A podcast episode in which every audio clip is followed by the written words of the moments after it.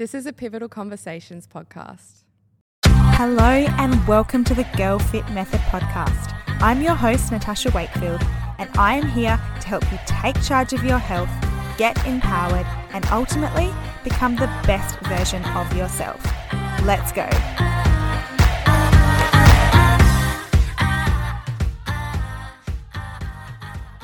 Hello, guys, and welcome back to the podcast. So, today's topic is going to be all about why you are not seeing results. This is such a common question I get asked from so many women, and that is I feel like I'm doing all the right things, but I'm not getting the results that I want. Now, the first thing I want you to think about is what do you do when you recognize that you want to either get healthier or you want to lose body fat, what's the first thing that most people do?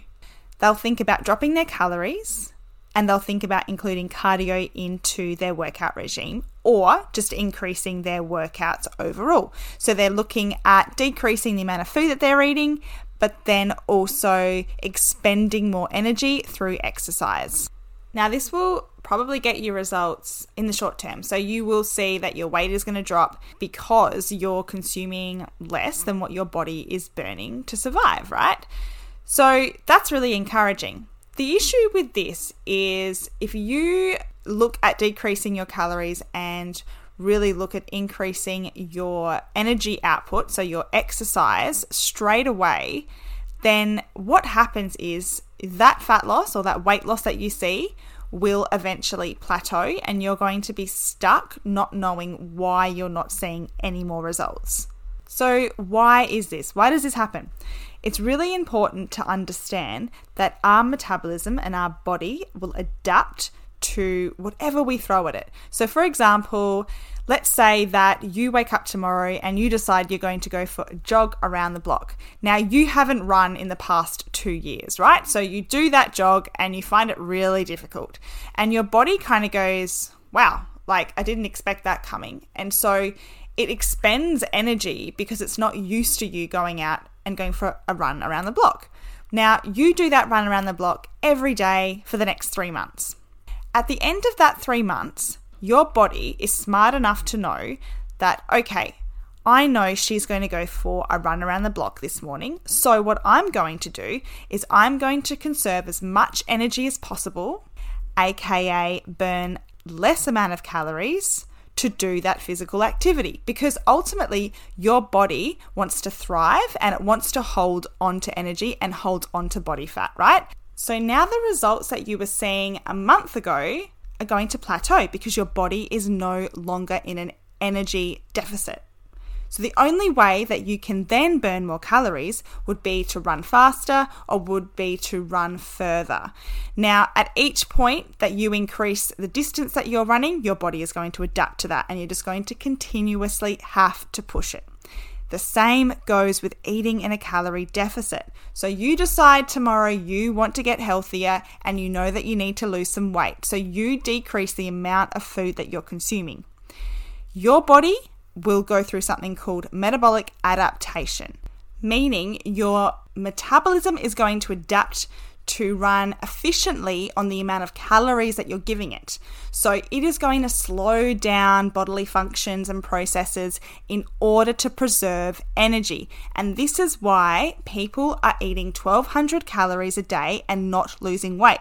And they find it very frustrating because when they first dropped those calories, they were losing weight. So if you severely decrease the amount of calories that you're consuming and really increase the amount of energy you are using, so through exercise, then you're really shooting yourself in the foot because you put all of your eggs in one basket at the beginning. It's going to leave you in a really tricky position down the track when you haven't hit your goal. And the only way that you can continue to lose weight would be to further decrease those calories or increase your activity levels but your activity levels are really high and your calories are really low and you don't have any energy and you're not feeling good and the thought of eating less and exercising more is exhausting.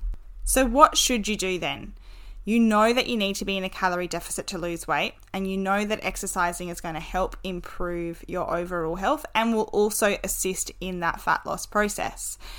The key here is to sustainably be in a calorie deficit. So let's break it down into exercise and then let's break it down into nutrition. Okay, let's start with nutrition. So, the aim with being in a calorie deficit is to be in a deficit that is not extreme. So you really want to look at finding out what your maintenance calories are and then decreasing roughly about 200 to 300 calories, right? The reason that we don't want to drastically drop our calories is because of that the way that our body adapts, right? So, that metabolic adaptation is something really important to keep in mind. But also, you need to think about when you're in a calorie deficit, you generally will not be able to do as well during your workouts because you're fatigued and your body's not as fueled. Now, that really impacts on the amount of calories that are burnt within your workout. So, if you are severely decreasing your calories, then you're not actually going to burn as many calories during your workouts, which is not what you want if you are trying to lose body fat.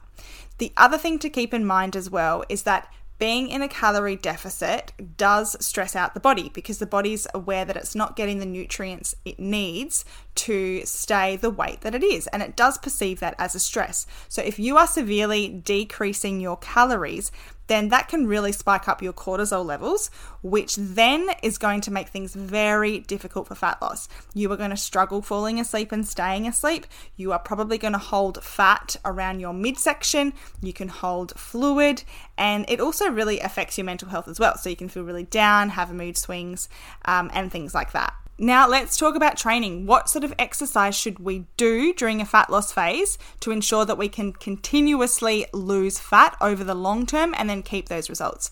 What is the answer? Lifting weights. This is why I feel super passionate about educating women on the benefits of resistance training. Now, why is lifting weights superior over, say, cardio for fat loss? For a few reasons. Firstly, the fact that we want to be building as much muscle as we possibly can. And the reason for that is because the more muscle mass we have on our body, the more calories we burn at rest. Muscle tissue is expensive tissue for our body to carry, meaning it requires a lot of energy just to be on our body. So, without us doing anything, we will burn more calories the more muscle mass we have on us. And people do get scared, in particular women, when I use the word muscle mass because that sounds bulky, but it absolutely isn't. Just think about your body being made up of body fat and muscle mass. You want to have that ratio where you've got more muscle mass than you do have body fat, right? The second reason why you should prioritize resistance training when you're in a fat loss phase is because it encourages the body to hold on to its muscle mass already. It's very easy to drop body weight. So when people say, I want to lose weight, what does weight mean? Well, weight will be a combination of both body fat and also muscle mass. This is not good. This is why, with my girls, when I do get them in a fat loss phase, my goal for them is to hold on to as much muscle as they possibly can during that deficit, because what that means is they are going to maintain that new weight on a higher amount of calories than they would if they just lost weight, which includes that muscle mass too, right?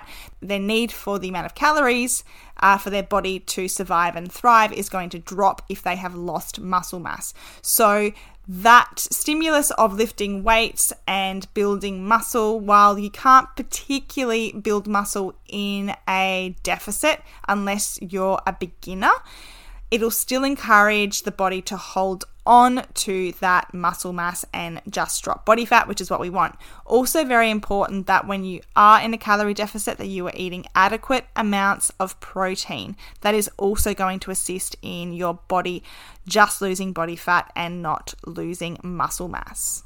Now, you might be thinking, oh, Tash, I've done this before and it didn't work. I lifted weights, I ate in a conservative calorie deficit, and I still didn't get the results I want. I have a few questions for you to ask yourself. So, my first question is Did you lift heavy? By lifting weights, did you just lift light dumbbells or did you actually push yourself? Did you follow a training program that includes progressive overload? where you are continuously challenging the body to adapt and change each week. Did you eat enough calories? So, did you drop your calories so low that your workouts really were negatively impacted and you didn't have that energy output because you were so tired? Were you getting enough sleep? Were you adequately recovering?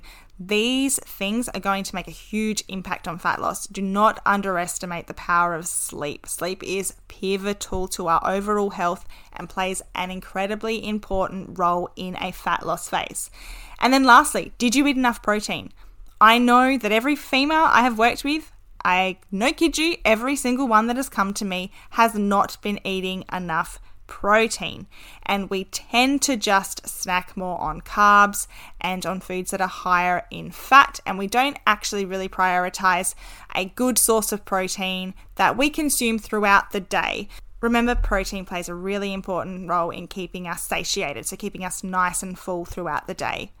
So, I hope this was helpful. If you're feeling frustrated and stuck, then really reflect on what your training program looks like, what your diet currently looks like, and see if you've made any of these mistakes that I've talked about today. If you've got any further questions, please feel free to reach out to me. Hit me up in my DMs on Instagram. I'm also on Facebook. You can also apply for my coaching through the link in my bio on Instagram or on my website. I have that linked in the show notes. Be more than happy just to chat with you about it, no strings attached. I just feel super passionate about helping women make those steps towards a healthier, stronger them. All right, guys, that is a wrap for today's episode. I hope you enjoyed it. If you did, make sure to rate and review this podcast um, and share it with a friend. That would really, really help me out. I hope you guys have an incredible day. And until next time, big love, Coach Tash.